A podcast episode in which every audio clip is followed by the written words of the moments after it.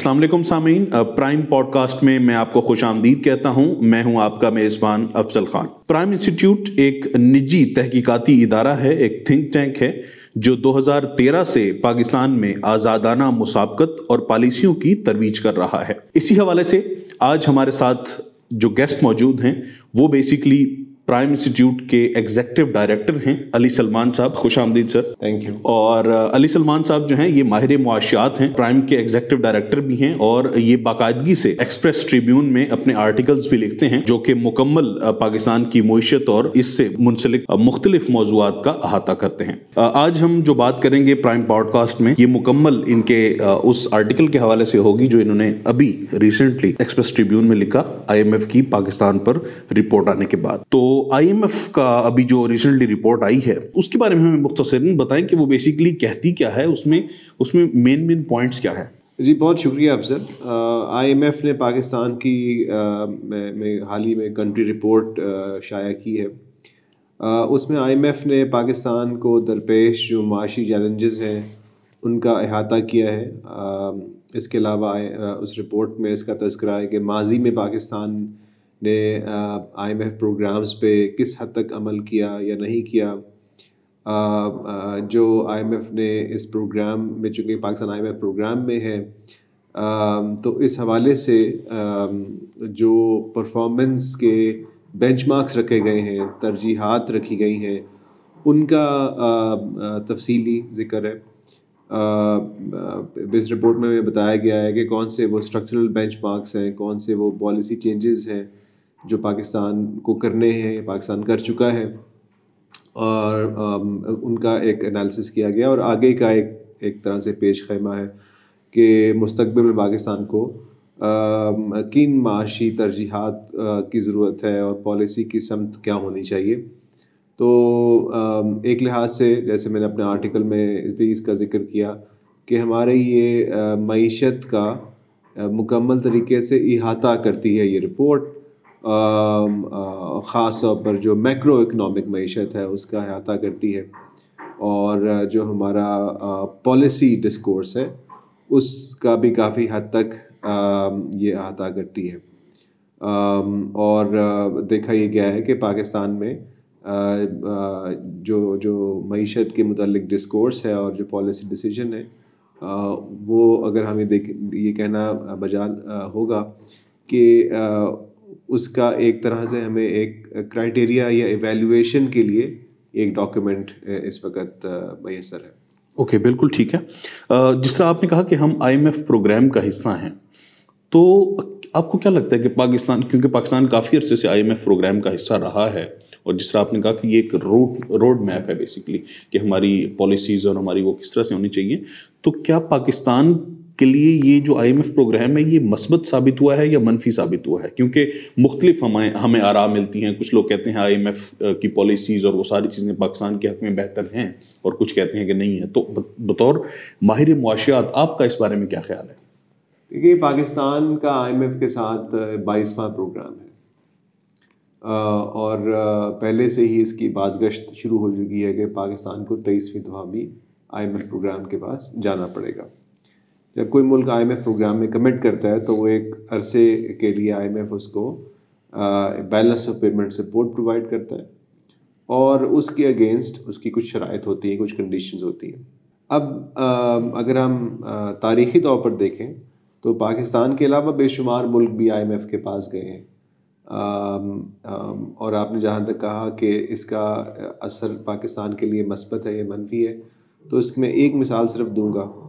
کہ اگر ہم انیس سو اکیانوے پہ جائیں، جب پاکستان اور انڈیا کو ایک ہی طرح کے بیلنس آف پیمنٹ کرائسس کا سامنا تھا یعنی ہمیں آمدنی ہماری جو ڈالرز میں تھی وہ کم تھی اور ہمیں جو ڈالرز میں ادائیگی کرنی تھی وہ ہمارے آمدنی سے بہت زیادہ ہو گئی تھی۔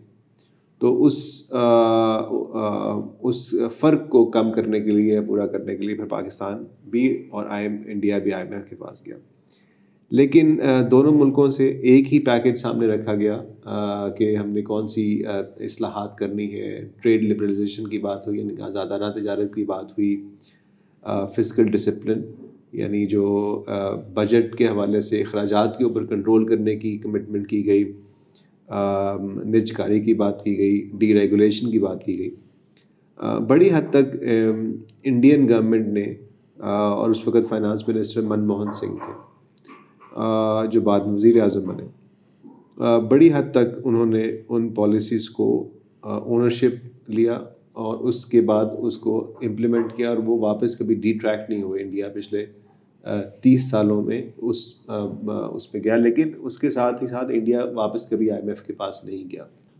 پاکستان بدقسمتی سے اس کے بعد کئی دفعہ آئی ایم ایف کے پاس جا چکے ہیں، کیونکہ ہم اب جو بھی ریفارمز آتی ہیں، اس کو ایک سال یا ڈیڑھ سال تک اس کو ہم سیریسلی امپلیمنٹ کرتے ہیں۔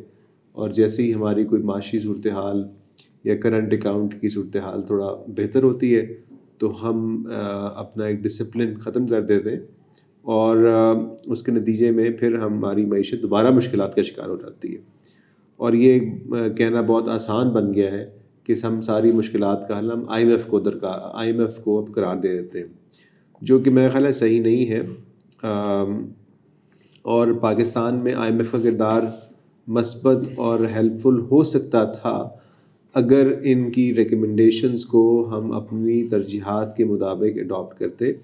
ظاہر ہے ہمیں ہنڈریڈ پرسینٹ ان پروگرام کو اس طرح امپلیمنٹ کرنے کی ضرورت نہیں ہوتی۔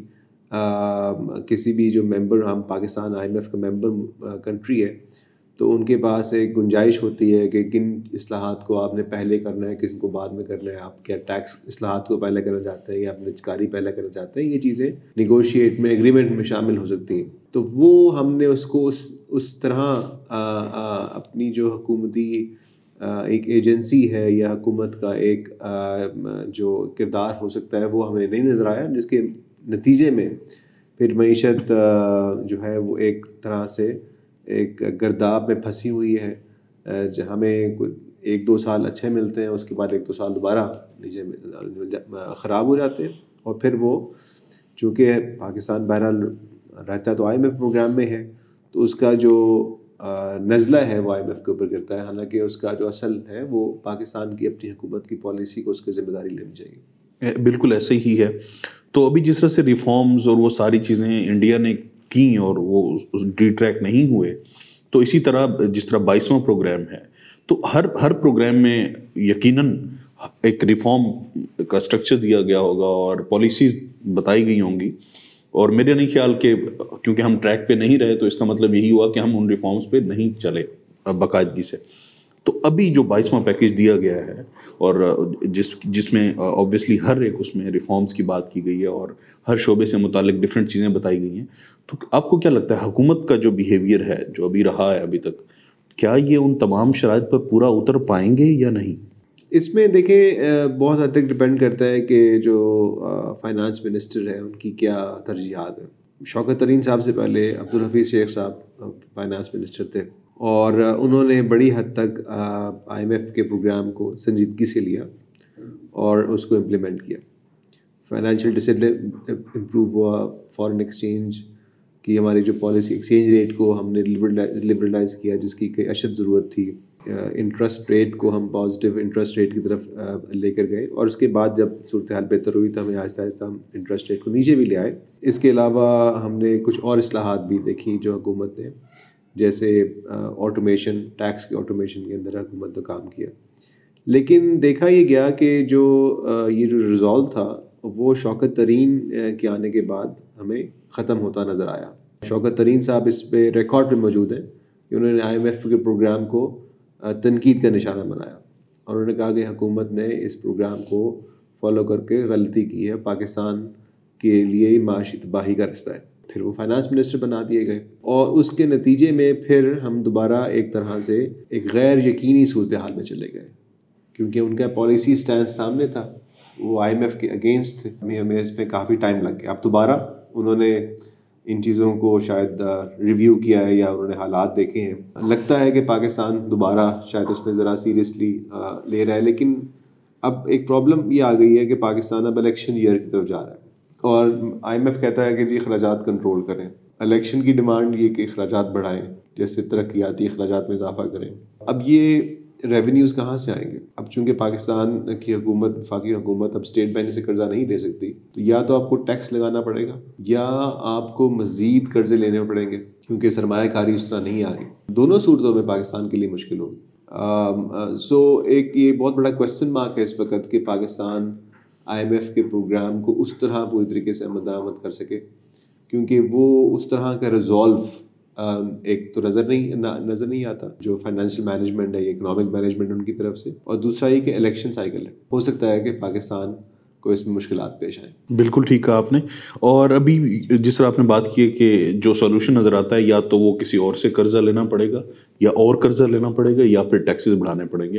تو ابھی آج کے، آج کل جو ہمیں صورتحال نظر آ رہی ہے وہ ہر نئے دن کے ساتھ ٹیکسیز میں اضافہ ہو رہا ہے اور عوام پہ اور ٹیکسیز کا بم گرایا جا رہا ہے، ہر چیز کی قیمتوں میں بے پناہ اضافہ ہو رہا ہے۔ تو کیا کیا لگتا ہے آپ کو کہ آنے والے کچھ وقت میں کیا یہ قیمتیں کم ہو پائیں گی یا یہ ٹیکسیز پھر ختم ہو بھی پائیں گے کہ نہیں؟ دیکھیں، اس میں تو ٹیکس پالیسی میں ہم لوگوں نے، پرائم انسٹیٹیوٹ نے اور ڈاکٹر اکرام الحق حزیمہ بخاری کی جو اسٹڈی ہے، ان میں بڑا ہم نے واضح کیا تھا۔ کہ پاکستان کو الٹیمیٹلی ٹیکس ریفارمز یعنی کہ low rate broad based flat income tax کی طرف جانا پڑے گا۔ اس وقت جو حکومت کا اپنا جو ذہن ہے یا ان کی جو پالیسی کا جو ترجیح ہے وہ یہ ہے کہ ہم انفورسمنٹ کی طرف رہیں۔ اور ٹیکس کا ریٹ کو بڑھا دیں۔ اس سے ہم دیکھتے ہیں کہ ٹیکسز میں اضافہ ہو رہا ہے۔ ٹیکس کلیکشن میں بہتری آ رہی ہے۔ لیکن اب یہ دیکھیں گے ٹیکس کلیکشن میں زیادہ تر جو بہتری آ رہی ہے وہ امپورٹ ٹیکسیشن کی وجہ سے آ رہی ہے۔ یعنی امپورٹ اور درآمد کی سطح کے اوپر ہم جو ٹیکس، جو ٹیرف اور ایڈوانس سیلس ٹیکس اور ایڈوانس انکم ٹیکس اور جو ڈیوٹیز ہیں وہ لے لیتے ہیں۔ تو اس کی یہ ہمارے ٹیکس کی آمدنی ہے۔ اس میں اضافے کا باعث بن جاتی ہے۔ اس لیے حکومت کے اوپر جو ریفارمز کا پریشر ہے، وہ کافی حد تک ختم ہو جاتا ہے۔ تو مجھے نہیں لگتا کہ حکومت اور جو موجودہ جو وزیر خزانہ ہیں، وہ ریفارم مائنڈیڈ ہیں۔ مجھے لگتا ہے کہ ان کا جو ٹارگیٹ ہے، وہ یہ ہے کہ ہم نے ٹیکس ریونیو کو انکریز کرنا ہے۔ چاہے اس کی کاسٹ سٹیزنس کو اور بزنس مین کو جو بھی دینی پڑے۔ اور اس کی وجہ سے ہم یہ دیکھتے ہیں کہ پاکستان میں جو بزنس کرنے کے جو حالات ہیں ڈوئنگ بزنس وہ مشکل ہوتے گئے ہیں اور اس کی بڑی وجہ ٹیکس پالیسی کے اندر ایک غیر یقینی کیفیت ہے۔ پہلے جب بجٹ میں حکومت نے کچھ چیزوں کے اوپر ٹیکس کم کیا تھا، وہ منی بجٹ میں وہ ٹیکسز دوبارہ آ گئے، جیسے ٹیلی کام کے اندر انٹرنیٹ کے اندر۔ تو یہ چیزیں پریشان کن ہیں۔ اس سے خاص طور پر جب آپ انڈائریکٹ ٹیکسیشن اتنا بڑھا رہے ہیں، تو اس سے یقیناً مہنگائی میں اضافہ ہو رہا ہے۔ لوگوں کی جو قوت خرید ہے وہ کمی اس میں ہو رہی ہے۔ اور اس کے علاوہ جو بزنس پلاننگ ہے، وہ بہت متاثر ہوتی ہے۔ جب تک ہم اس سسٹم کا کوئی متبادل نہیں لے کے آئیں گے، اس وقت تک ہمیں انہیں شارٹ ٹرم سولوشنس کے ساتھ گزارا کرنا پڑے گا۔ کیونکہ شارٹ ٹرم سولوشنس تو میرا نہیں خیال کہ ہمارے لیے ابھی تک کارآمد ثابت ہوئے ہیں۔ تو ابھی دیکھیں آئی ایم ایف کے ساتھ ہمیں یہ سارے پروسیس میں کافی سال گزر گئے۔ بائیسواں، تیئیسواں پروگرام آنے کو ہے۔ ایسی کیا وجوہات ہیں کہ آج تک پاکستان جو ہے، قرضے لینے کے باوجود اپنے پاؤں پہ کھڑا نہیں ہو پایا؟ کیونکہ عام اگر ہم اپنی زندگی میں دیکھیں تو کوئی بھی شخص جو اپنے کاروبار کے لیے یا اپنی مشکل صورت حال میں جب کسی سے قرضہ لیتا ہے تو وہ اسی سوچ سے ہی لیتا ہے کہ میرے حالات ٹھیک ہوں گے اور اس سے میں یہ رقم واپس کر دوں گا۔ اور وہ مکمل اس کی پہلی کوشش یہی ہوتی ہے کہ وہ رقم واپس کی جائے تاکہ میں مستحکم ہو سکوں اور چیزیں بہتر ہو سکیں۔ مگر پاکستان بطور ملک اس اس طرح سے نہیں کر پایا ہے۔ تو ایسی کیا وجوہات ہیں؟ اور اس میں میں ایک اور چیز آپ سے پوچھنا چاہوں گا کہ کیونکہ بائیس پروگرامز آپ نے کہا کہ ہو چکے ہیں اب تک تو ایک پروگرام جب اس کی ریکوائرمنٹس کو فلفل نہیں کیا جاتا ہے، تو پھر آئی ایم ایف اگلا پروگرام کیوں دیتا ہے؟ اس کی کیا وجوہات ہے اس اس کے بارے میں پلیز تھوڑا سا آپ نے بڑی دلچسپ بات کی۔ شروع میں جو آپ نے کہا، اصل وہ میں آپ سے بالکل اتفاق کروں گا کہ جب ایک عام آدمی یا بزنس مین کو قرضہ دیتا ہے، تو اس کا مقصد یہی ہوتا ہے کہ وہ اپنی ضرورت پوری کرے یا اپنے بزنس میں لگائے اور پھر وہ واپس کرے، کیونکہ اس کا ایک لانگ ٹرم ویو ہوتا ہے۔ کوئی بھی بزنس جب آپ شروع کرتے ہیں، یا جیسے کوئی گھر بناتے بناتے ہیں تو آپ ایک دو سال کا آپ کا ٹائم ہورائزن نہیں ہوتا۔ آپ کا دس سال، پندرہ سال، بیس سال کا ہورائزن ہوتا ہے۔ اور وہ آپ اس ہورائزن میں دیکھ رہے ہوتے ہیں اور آپ کو پتہ ہوتا ہے کہ آپ نے یہیں پر رہنا ہے، آپ نے کاروبار بھی کرنا ہے، آپ نے اگر آپ نے گھر بنانے کے لیے قرضہ لیا ہے تو آپ نے گھر مکمل کرنا ہے، تو ایک ذمہ داری۔ اور وہ ذمہ داری بدقسمتی سے حکومتوں میں نہیں ہوتی ہے، کیونکہ حکومتوں کا جو ایک سائیکل ہے، وہ دیکھا یہ گیا ہے کہ ظاہر الیکشن سائیکل کے مطابق ہوتا ہے۔ وزیر اعظم خود بھی اس کا ادراک رکھتے ہیں، وہ کئی دفعہ اس بات کو کہہ چکے ہیں کہ ہم لوگ جو ہیں وہ الیکشن سائیکل کے مطابق سوچتے ہیں، وہ بات تو ان کی بالکل ٹھیک ہے۔ سو اس وجہ سے ہمارا یہ جو اپروچ ہے، وہ یہی ہوتی ہے کہ ہم نے اگلے دو تین سال کیسے گزارنے ہیں۔ اگر کوئی بزنس مین ایسے سوچے تو کبھی بھی اس کا بزنس نہیں چلے گا۔ لیکن حکومتیں بزنس کی طرح نہیں چلتی ہیں۔ حکومتیں جو ہیں وہ اگر جمہوری اصولوں پر نہ ہوں، اگر وہ ٹرانسپیرنٹ نہ ہوں، تو پھر ان کا جو فوکس ہے وہ کافی حد تک سیلف انٹرسٹ ڈریون ہوتا ہے جس کی وجہ سے پھر ہمیں وہ لانگ ٹرم تھنکنگ نظر نہیں آتی۔ سو so, یہ ایک بنیادی وجہ ہے کہ ہم بار بار اس کو کرنے کے باوجود ہم اس میں سے پھنسے ہوئے ہیں کیونکہ ہمارا ہم نے اس کو اس کو ہم نے اون نہیں کیا۔ ان چینجز کو جو آئی ایم ایف کی طرف سے یا آئی ایم ایف کے علاوہ جو اور بھی ہمارے اپنے ایکسپرٹس اور اسیسمنٹ میں بھی چیزیں سامنے آئیں جن ریفارمس کی ضرورت ہے۔ اس کی طرف ہم نہیں گئے۔ کئی ہمیں اچھے اس کے اندر اگزامپلز ملتی بھی ہیں۔ جیسے ہمارا جو پرائیویٹائزیشن پروگرام ہے وہ بڑی حد تک مختلف حکومتوں میں وہ ایک ایگریمنٹ رہا اس کے اندر نائنٹیز میں اسپیشلی وہ چاہے جو ہے وہ نواز شریف وزیر اعظم ہو یا محترمہ بے نظیر وزیر اعظم انہوں نے اس پرائیویٹائزیشن پروگرام کو جاری رکھا، کسی نے اس کو بریک نہیں لگائی۔ لیکن وہ ایک انسٹیٹیوشنل کرائسس تب بنا جب دو ہزار پانچ میں سپریم کورٹ نے پاکستان سیل مل کی نچکاری روک دی۔ وہ دو ہزار پانچ سے لے کر آج دو ہزار بائیس آ گیا اور پاکستان میں نچکاری اس کے بعد بالکل ختم ہو گئی۔ تو وہ ایک پولیٹیکل مسئلہ تو تھا، لیکن جہاں ہمیں پولیٹیکل اونرشپ نظر آئی، وہاں پر ہمیں ایک انسٹیٹیوشنل کرائسس نظر آ گیا، جو ابھی تک ہم اس سائیکل کے اندر ہیں۔ تو میرا خیال ہے کہ وہ جو آپ نے کہا نا کہ ہم بار بار کیوں جا رہے ہیں، تو اس کی ایک تو ہم، ٹھیک ہے کہ ایک وجہ ہم پالیٹکس میں تلاش کر سکتے ہیں۔ دوسری وجہ ہمارے اپنے انسٹیٹیوشنس ہیں۔ ان انسٹیٹیوشنس کی جو انڈرسٹینڈنگ ہے اکانومی کی وہ بہت فلاڈ ہے اور نہ صرف یہ کہ فلاڈ انڈرسٹینڈنگ ہے بلکہ ان کی جو انٹروینشن ہے وہ بہت خطرناک ہے۔ اس کے بعد کئی ایسے ہمیں نظر آئے جہاں پر ہمیں سپریم کورٹ کی اکنامک ایشوز یہ پالیسیز کے اندر انٹروینشن نظر آئی، جو کہ پاکستان کو اس کا بہت بھاری نقصان ہوا۔ جیسے ریکڈک کے منصوبے میں اور منصوبوں میں ہم نے دیکھا کہ سپریم کورٹ کے فیصلوں کی وجہ سے ہمیں پاکستان کو، پاکستان کی حکومت کو اس کا بہت بھاری خمیازہ بھگتنا پڑا۔ تو یہ جو ہماری جو اکنامک پالیسی ہے بدقسمتی سے، ایک کھلونا بن گئی ہے کبھی سیاستدانوں کے ہاتھوں میں اور کبھی انسٹیٹیوشنس کے ہاتھوں میں۔ اور جب کرائسس ہوتا ہے، جب ہمارے پاس ایکسٹرنل پیمنٹس کے لیے بالکل وسائل نہیں رہتے، تو پھر ہم دوبارہ آئی ایم ایف کے پاس چلے جاتے ہیں۔ تو یہ تو آپ جو آپ نے پہلی بات کی۔ اس میں میں نے یہ کہا کہ، کیونکہ ابھی تک آپ نے کہا کہ بائیس آئی ایم ایف پروگرامس ہم وہ کر چکے ہیں۔ تو جب ایک پروگرام کی ہم ریکوائرمنٹس فلفل نہیں کر رہے بطور ملک، تو آئی ایم ایف ہمیں نیکسٹ پروگرام کیوں دیتا ہے؟ دیکھیں یہ ایک اچھا سوال ہے۔ ایک تو یہ کہ آئی ایم ایف ایک لینڈر ہے اور پاکستان اس کا ممبر پاکستان کے اپنے رائٹس ہیں جو کہ اس سسٹم کے تحت جو بھی ملک بیشتر ملک دنیا کے پاکستان آئی ایم ایف کے ممبر ہیں، ان کے رائٹس ہیں، تو وہ ان کو ریفیوز نہیں کیا جا سکتا۔ پاکستان کا اپنا لون لینے کا ایک کوٹا موجود ہے۔ جس کو ایس ڈی آر کوٹا کہتے ہیں۔ ٹھیک ہے، تو پاکستان جب آئی ایم ایف کے پاس جاتا ہے، تو وہ بیلنس آف پیمنٹ سپورٹ کے لیے جاتا ہے اور اس، اسی کوٹا کے اگینسٹ جاتا ہے جو کہ پاکستان کے پاس موجود ہے۔ تو ایک تو اس کی وجہ یہ ہے کہ آئی ایم ایف از اوبلائزڈ دوسری ایک کسی حد تک شاید وجہ جیو پولیٹیکل بھی ہو سکتی ہے کہ I M F head office U S میں ہے اور اگرچہ یہ انٹرنیشنل فائنینشیل انسٹیٹیوشن ہے، اس کا تعلق آفیشلی امیریکن گورنمنٹ کے ساتھ نہیں ہے۔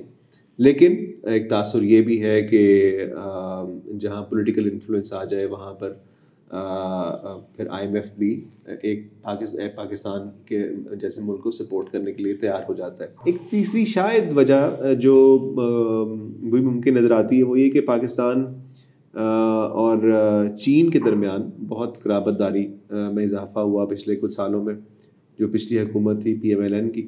انہوں نے CPEC China Pakistan economic corridor کا ایک میجر پروجیکٹ سائن کیا، جو ملٹیپل پروجیکٹس تھے۔ اور اس کی جو مکمل مالیت ہے، وہ ساٹھ بلین ڈالر سے تجاوز کر چکی ہے۔ اور اس میں موٹر ویز بننی تھیں، اس میں پاور پلانٹس بننے تھے، اس میں ایئرپورٹس ہیں، اور اس طرح کے اور بے شمار منصوبے ہیں۔ اور کافی حد تک جو انفراسٹرکچر کا جہاں تک تعلق ہے، وہ منصوبے مکمل ہو چکے ہیں، جو دو ہزار پندرہ میں شروع ہوئے۔ پاور پلانٹس لگ چکے ہیں جو موٹر ویز اور ہائی ویز کا نیٹ ورک بننا تھا، اس کے تحت وہ مکمل تقریباً ہو چکی ہیں۔ گوادر کا انٹرنیشنل ایئرپورٹ مکمل ہو گیا ہے۔ انڈسٹریل زونز نہیں تھے، وہ اس، وہ فیز ٹو میں تھے، اس پر ہم نہیں آئے۔ لیکن کچھ ملکوں میں، کچھ کوارٹرز میں تشویش موجود ہے۔ پاکستان اور چائنا کے بڑھتے ہوئے قرابت کے بارے میں۔